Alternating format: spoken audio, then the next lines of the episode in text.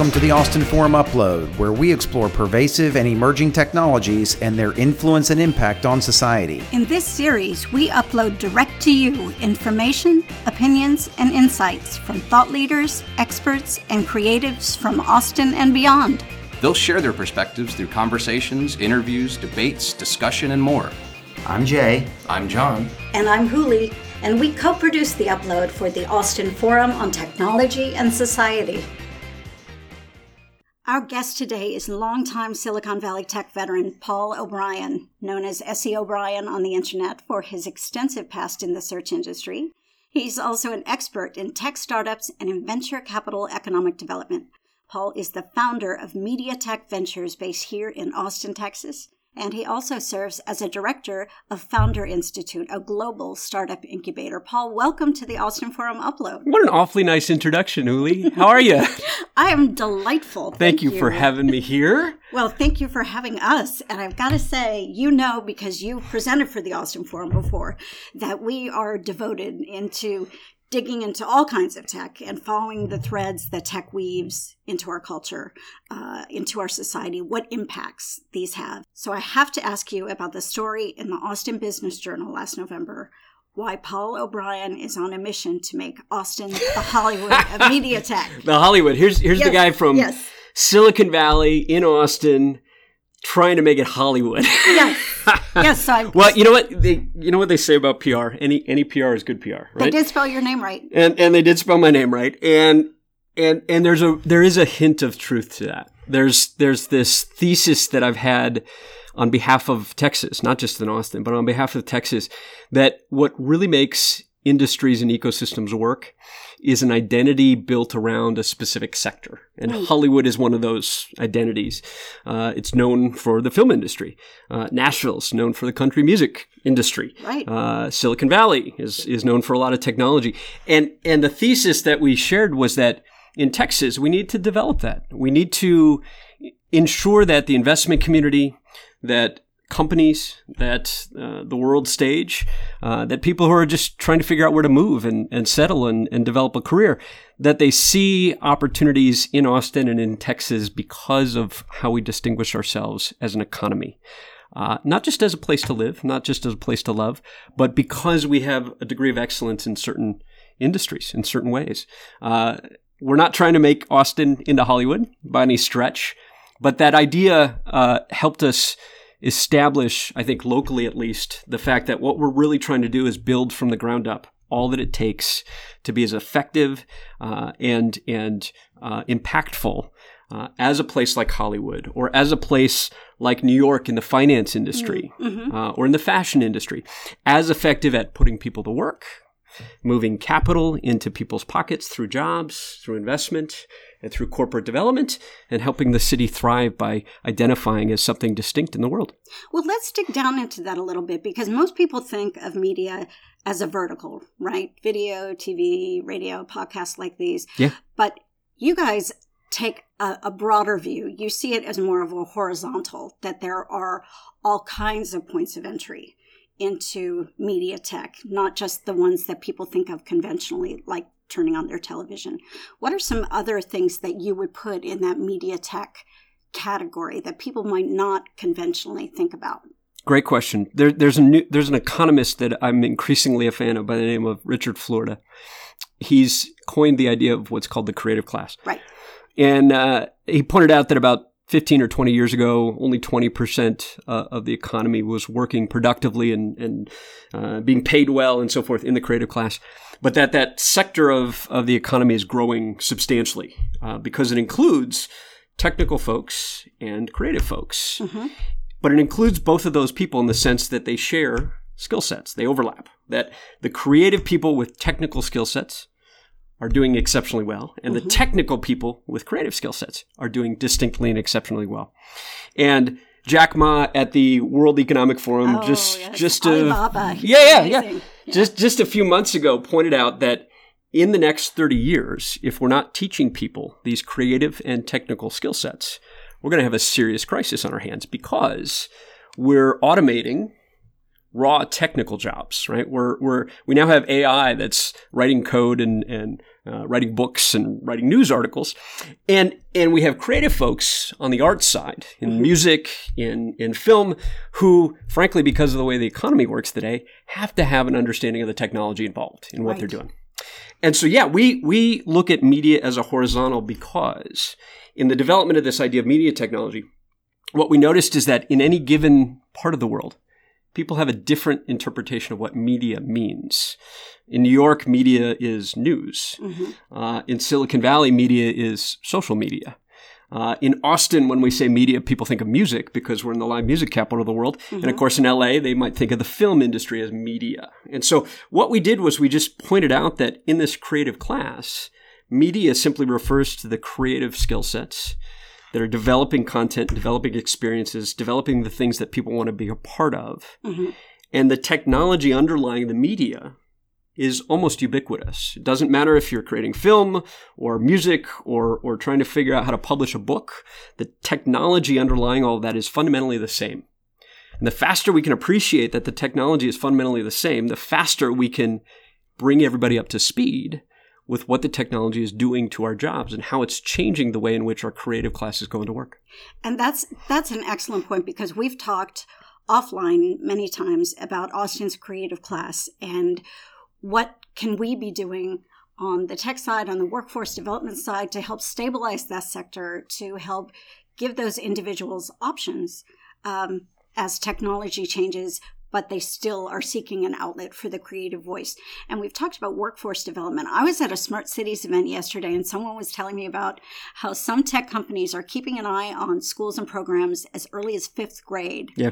to see where the future of tech is is being shaped and trained. And and your quote from Jack Ma is is just right that that education today needs to be about teaching people how to be humans, how Yes. to be well rounded. Yes. So as you look at media tech through that lens, through that lens of workforce development and being a dad and being an employer yourself, what can we, what should we be doing now with working adults like creatives to elevate their skill sets so they can keep up with that shifting marketplace? What's what's our obligation as the people who are maybe out just a tiny bit in front of the next group? Great question. Two two thoughts, particularly with regard to to Austin, since that's where so many of your listeners are are chiming in from.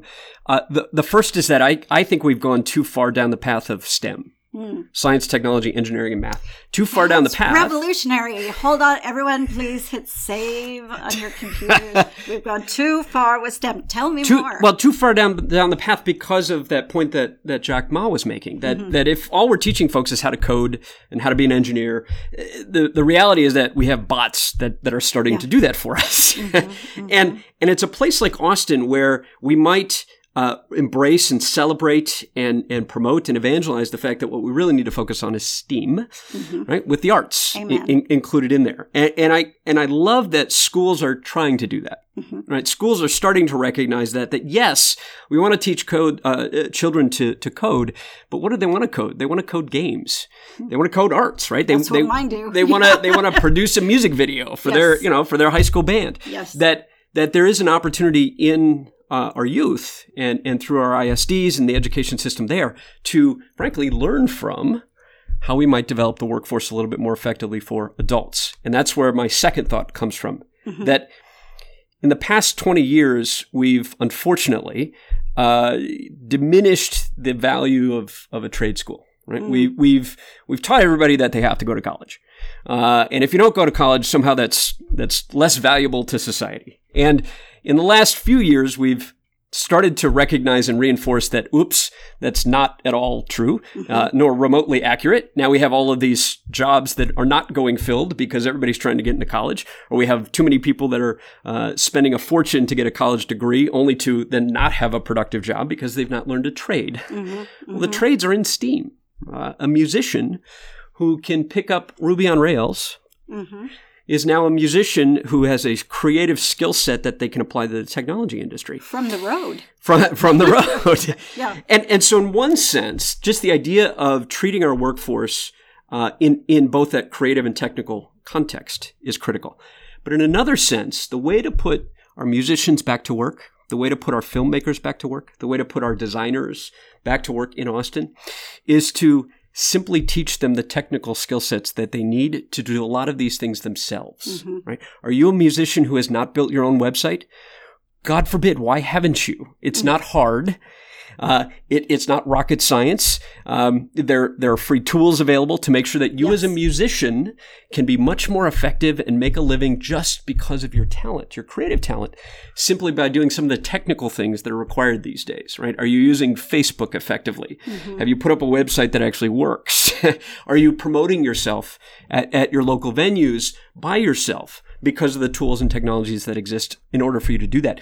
If we treat the workforce in a way that we're recognizing that they need both these creative and technical skill sets, mm-hmm. we can put everybody to work very, very quickly or ensure that they're working for themselves very effectively. Excellent, excellent point. Let, that makes me think of a different, I want to go down a little bit different path now because I'm thinking of, of conversations where we've talked about creatives being their own startups.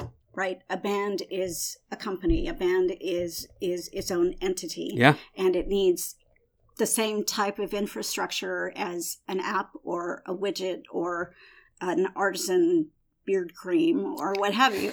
so spring is incubator launch season It is. in Austin. And you had posted a really interesting article on Medium last month talking about how startups fail, not just why startups fail, but how startups fail. And in it, you did kind of a meta analysis of a number of research studies, and then you overlaid it with your personal experience meeting with 20 startup teams in a 48 hour period, thanks to your work with MassChallenge and DivInc. and Founder Institute. And you identified a pattern in these fa- failures that didn't hinge on coding or programming Nope. or hardware. Right. Can you can you tell us more about what you found? right? Um, there's a there's a second economist that I'm a big fan of, and I encourage everybody to read. Uh, not because it's an economics book, but because his outlook on the economy and society was profound 40, 50 years ago. A man by the name of Peter Drucker uh, pointed out that only two things create value in businesses, uh, and and by extension of business, he's referring to the economy, the local community, the workforce, etc. And those two things are marketing and innovation, right? If we're not being innovative, it's hard to compete. And if we aren't marketing, uh, we have no idea what to do. And his point was that marketing is not selling something. Marketing is not promoting something. Marketing is the, the work of understanding what's going on in, in your market. And so if you're a musician, right? If you're a musician, the idea of that startup uh, analogy is is profound because what what the what what the work to identify why startups fail uncovered 20 different reasons startups fail was that there were about seven or eight reasons that were essentially were, were fundamentally all about the team. And whether or not the right people were in place to ensure that we're not making mistakes as a new business right? So if you think of yourself as a band or you're producing a new film in austin or you're developing a video game in austin right? Do you have the right people on the team to just not make mistakes that are well understood today uh, such that we can overcome those mistakes? Do you have somebody in the band? Do you have somebody producing that film that understands the market? Do you have somebody who understands the technology that's available to help you do these things? Do you have somebody who understands what your audience really likes? Do you have somebody who can figure out whether or not you should be playing at a live music venue in West Austin or in South Austin? Uh, or are you just playing wherever somebody's willing to give you a hundred bucks, which of course you shouldn't be doing, but, but are you doing that because you're so that's desperate? a whole other episode. right. Yeah. How, you know, the question is how, how are you doing that in such a way that you're not wasting time trying to figure it out by having the right people in place, having the right team in place. And right? what did you find when you met with all these all these startups in, in kind of this binge binge episode? most most most always fail because they don't do that. They don't have that in place. They don't have the right people in the room mm-hmm. to make sure that they're not making mistakes that so many of others so many of others have already figured out and, and worked through. That that as a band you're you're not looking at Austin and saying I'm going to play on 6th Street because it's a block away and I know the venue owner there when the you know the the venue at Bee Caves might be willing to pay you quite a bit of money to come out there and play. Well, mm-hmm. how do you figure that out? Well, you need to have somebody in the room on the team who understands how to use Facebook or Google uh, or or a data platform to figure out where there might be the most interest and excitement in what you're doing. The second thing that that startup data uh, pointed out is that most startups fail simply because they're not collecting the information. They're not they're not aggregating data about their business. They're not aggregating data about their competitors. Well, talk more about that because all, all we seem to hear these days, right, is is everyone's got my data. Every time I turn around, somebody's asking me for data, and what you're encountering is is that maybe we're not collecting the right elements. Yes, precisely. And not only are we not collecting the right elements, but we're not then taking it to the next degree of importance, which is insights and then intelligence. That you can act on. Yep. Yeah. Right. And so, so if you think about it from the standpoint of a startup, uh, or again a band, your your most readily available set of data comes from your website and comes from an analytics platform like Google Analytics, mm-hmm. which is all freely available to put in place. And you can do it yourself, musicians and artists. You can do it yourself. Yeah, absolutely, easily. you know, not not easily in the sense of knowing what to do with it, but you absolutely can build your own online experience and put in place this data platform to start collecting information. Now, the challenge though is then you've got all this data. Well, what do you do with it? That's a, why then you need this team of folks who mm-hmm. cares about that stuff, who understands how to look at your website analytics, which by the way, musicians or filmmakers or, or book authors, your analytics platform on your website can tell you from where, uh, by zip code, people are visiting your experience. And so you can tell very quickly if you should be playing in downtown Austin or maybe the domain. Maybe there's a ton of or people up north or, or right, or somewhere else entirely. Yeah. Um, you can tell very quickly, immediately, whether or not you have a lot of folks looking at your brand, your your experience, your band uh, on a mobile device or a website. And if you're seeing a lot of folks looking at you, what you're doing on a mobile device, maybe you go invest in building an app for yourself, mm-hmm. right? You can mm-hmm. see very quickly what keywords from something like Google, what mm-hmm. keywords are driving demand for, driving attention for what you're doing, and that might nuance how you position your next show. That might nuance what you name your next album. That might change some of the thoughts you're having about a song you want to write based on what people are looking for and why they're excited about what they're hearing from you. That's that's an excellent excellent thing for artists to consider. I was hearing about a band that did put together an app. They had found that most of their traffic was coming through through mobile, so they decided to make an app. And they were thinking, well, you know, do we make a game? Like, do they dress us up with hats?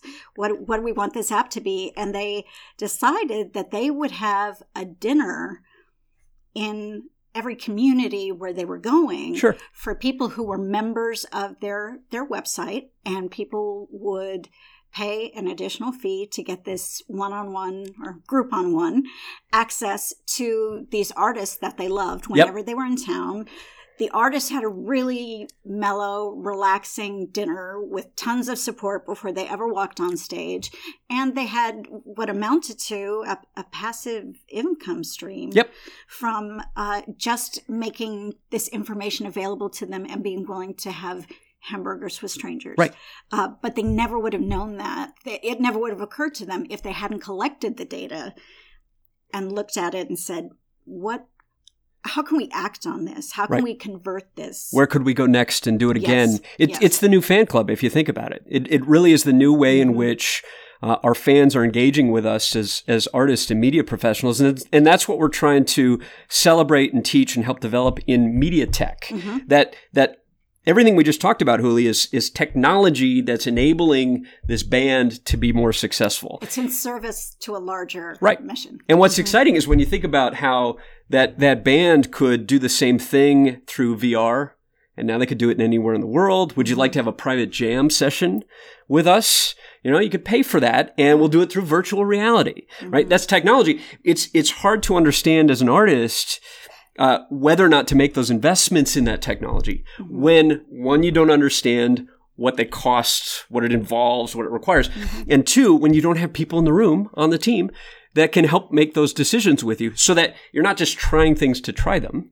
You're trying things because you're seeing demand for it.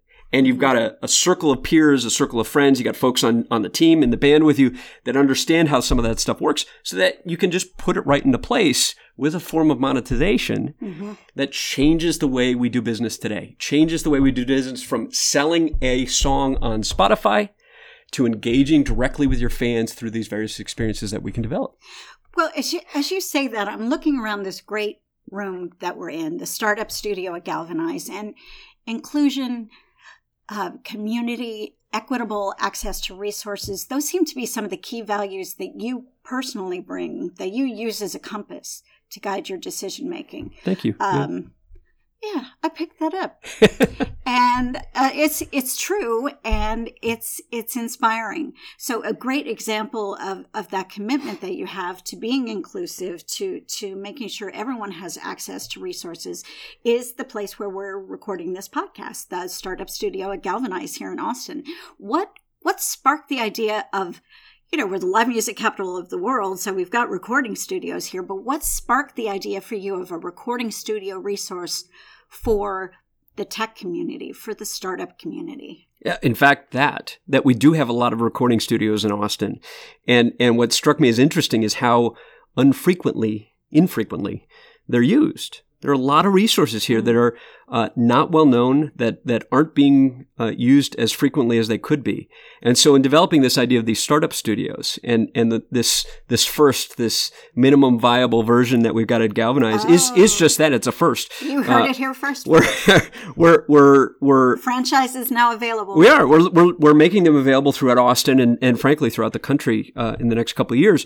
But we're doing that because what what dawned on us was that a, a startup, uh, a business person, a book author doesn't necessarily look at all of these recording studios that are all over the place and think, ha, I should go do a podcast there. Well, that's a music recording studio, and even though it's perfect for podcasting, uh, or, or there's a there's a great uh, audiobook recording studio at New Republic Studios, film studio in Far East Austin. The film studio's got a, a podcasting studio in it. People just don't think of going wow. to these kind of places to do mm-hmm. this, and, and therefore, yes, the challenge is these things seem inaccessible, right? I don't know how to put together a studio to start a radio show. I don't know how to uh, record an audiobook. I don't know how to do some sound bites uh, or record a video for my startup. I don't know how to because I don't know where to go. Uh, I don't have the resources available. I'd have to pay somebody.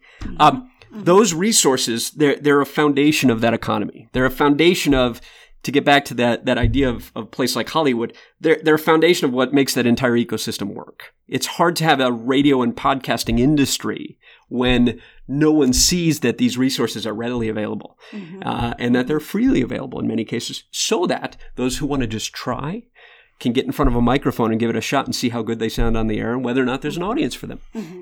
Mm-hmm. Well, that's that's exciting uh, that you were able to connect those dots and then provide that resource to the community. It, makes me think. Let's let's dig on, down into your business model for a second. MediaTech Ventures, as I understand it, correct me if I'm wrong, is is a holding company which gives you the agility and the ability to spin off subsidiaries if you're working on a project that really catches fire.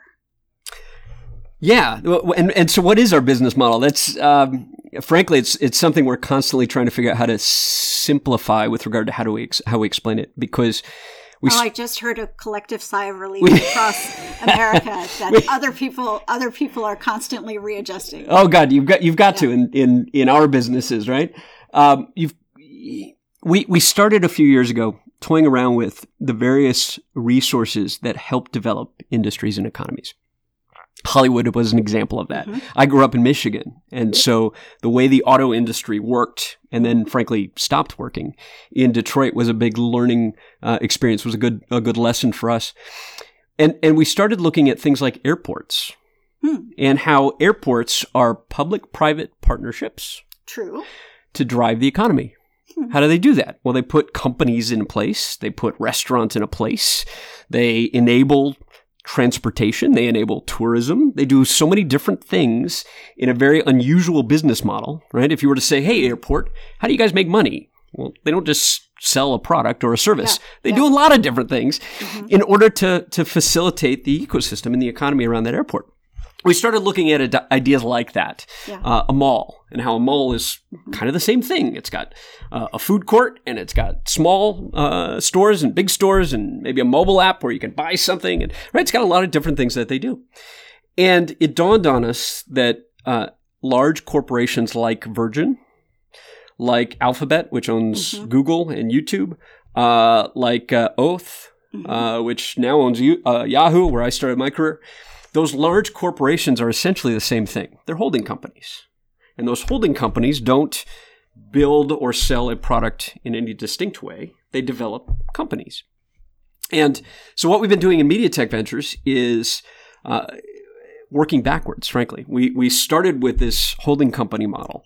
And we've we've explored what's called a venture development group. We've mm-hmm. explored explored what's called a startup studio. It's a business model that you might look up. Mm-hmm. We've explored these different business models as a way to help explain to folks how you can start with a holding company and work backwards. Because most most businesses start with a specific product or brand and end up in a holding company. Mm-hmm. We're going backwards. What if we build a holding company 1st mm-hmm. in order to support the entire industry, the entire ecosystem?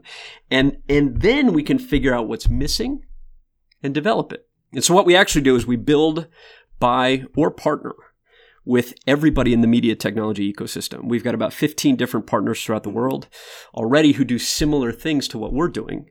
And we've partnered because we can't do it in Pakistan. Somebody else can do it. How did you find them? Did they or did they find you? How did these connections happen? Uh, yeah, great question. In fact, Austin was was perhaps the most pivotal reason that we've developed these relationships. That in talking about the idea of developing a, an entity that fosters the ecosystem and the economy and the workforce and investment, uh, the city of Austin, South by Southwest, mm-hmm. a lot of the interest in our media and technology ecosystems here started picking up the phone and calling us. And during South by, uh, Australia would come into town and their Musitech uh, yes. resources yes. from Australia, they'd come into town and, and, and, and the city would say, Hey, have you talked to John and, mm-hmm. and Sabrina and folks over at MediaTech Ventures? Because it sounds like what you're doing there is similar to what these guys are doing here. Shouldn't we all be working together? And of course, we nod unequivocally and say, absolutely. We're just trying to move the capital into the ecosystem. Uh, so, so we do philosophically, we try to develop uh, five things. Mm-hmm. In this holding company, we're trying to help uncover who all of the people are that have technical skill sets in media. We're building the data set mm-hmm. for that creative class. Number one. Number two, we work in education. We've got a nonprofit entity that's developing uh, the workforce and also developing new businesses, mm-hmm. uh, a startup incubator. We've got some real estate uh, plays uh, like this studio. Uh, we're developing uh, East Austin rather extensively in the next mm-hmm. year because we've seen that most of the media ecosystem, most of the creative class is on that side of Austin. Mm-hmm. number four, we have a, a whole roster of developers and producers and marketing professionals who we drop into other people's companies to help make them a little bit more effective and efficient. As mentors or coaches or but mostly yeah, mostly as mentors and advisors, but mm-hmm. to the extent that they need them, certainly as resources. Mm-hmm. You, you, need a developer. What we what we put in place is this startup studio business model, which means that uh, for a small piece of equity in the business, uh, we can make those resources available at cost. Nice. Uh, and that way we can enable other businesses, other new companies, bands, filmmakers, etc., to have access to folks that they couldn't necessarily afford otherwise. Mm-hmm. Just by also taking a, a piece, sharing a piece in, in the risk and reward mm-hmm. for what we're doing. Uh, and then lastly, we have a promotion entity, and and that's where that Hollywood uh, narrative came from in the in the Austin Business Journal. What we pointed out is that if you think of Hollywood, Hollywood really works because of the Oscars, mm-hmm. because of Variety magazine, uh, because of the promotions of the industry itself, mm-hmm. and and so to what extent can we help develop those promotions of this ecosystem, so that the investors, the companies, the people looking for work know where to to do that, know where to go find that work and put money to work in the ecosystem. So let's say this this podcast goes viral and thousands of, of media tech startups start to contact you and saying we we want to be a partner with media tech Ventures. How how do you guys in general uh, how do you, how do you figure out what's the next big thing? What's what what ideas have potential? What is a good partner organization? You know you might you might be a great product but you're not right for media tech what's what does it take to get into the media tech Ventures stable yeah, great, great question because there, there are actually two different ways to answer that. First is that in, in working with us directly, keep in mind that our role is development of the industry. And so we're not uh, investing in or working on behalf of the next streaming platform for video. We're not we're not working with directly uh, those companies or, or products that are consumer applications in the industry. We're working with the stuff that helps buoy the entire ecosystem. So we're, we're working with technology companies that are looking at data aggregation of sound engineers. We're, we're working with uh, the streaming infrastructure, uh, SaaS platforms that enable someone to produce a podcast very, very easily and very simply and effectively. We're looking at the ways in which uh, content marketing uh, and social media work together to foster more audiences for uh, the the content media and social media industries. We're looking at that infrastructure layer. It's kind of the way to think about it. Mm-hmm. That we want to build and buy and partner with stuff that makes it easier for people that have consumer startups or people who are musicians or people who are filmmakers to use technology so that they can be successful. That makes sense. A way to think about it is that our customer is the investor. Our customer is the capital market. Whether that capital market is a company or a public fund or a state fund or a federal fund uh, or a venture capitalist, that's who we're serving mm-hmm. in MediaTech Ventures. That's the most important way to engage with us. That said, the incubator that we're developing, uh, the global partnerships that we're developing enable us to provide to a new business who's just trying to bring something to market a great many resources that they wouldn't otherwise have mm, right? Mm-hmm. if you're if you're starting uh, a, a, VR tech in in Austin and you'd really love to get connected with Dublin because you know that they're doing some great work there. Mm-hmm. absolutely reach out to us. We can help you connect there. If you're looking for investment in that We've got an incubator model, we've got resources, we've got an investor network, so we can very easily put money into those kind of things uh, to help you be successful as an entrepreneur, as a business owner, uh, as as an innovator in the ecosystem. So think of it in these two different ways, right? Mm-hmm. In what way is what you're doing support of the industry at large? Then we want to talk directly. Mm-hmm. In what way is what you're doing something that's new to consumers or new to the market? In that context, we'd want to talk about how we can help you thank you not just for this interview, but thank you for doing that. Thank you for being a person with access to this information and the motivation to share it with as many people as possible. Thank you for sharing your time with us today. Thank you for sharing this beautiful studio. And uh, we look forward to hearing many more great things about MediaTech Ventures as you continue to grow into the alternative to Hollywood. Houli, it has been it has been a privilege. I, I am so honored to be on the show. I'm excited for upload.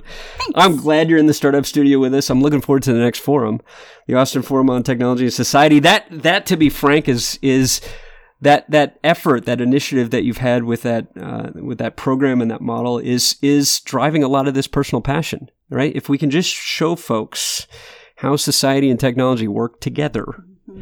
we can develop this future together in Austin and make sure that everybody is working passionately, productively, efficiently, and finding time for their family and their music and the things that they love. I know we can do it. We're going to get there soon. Amen.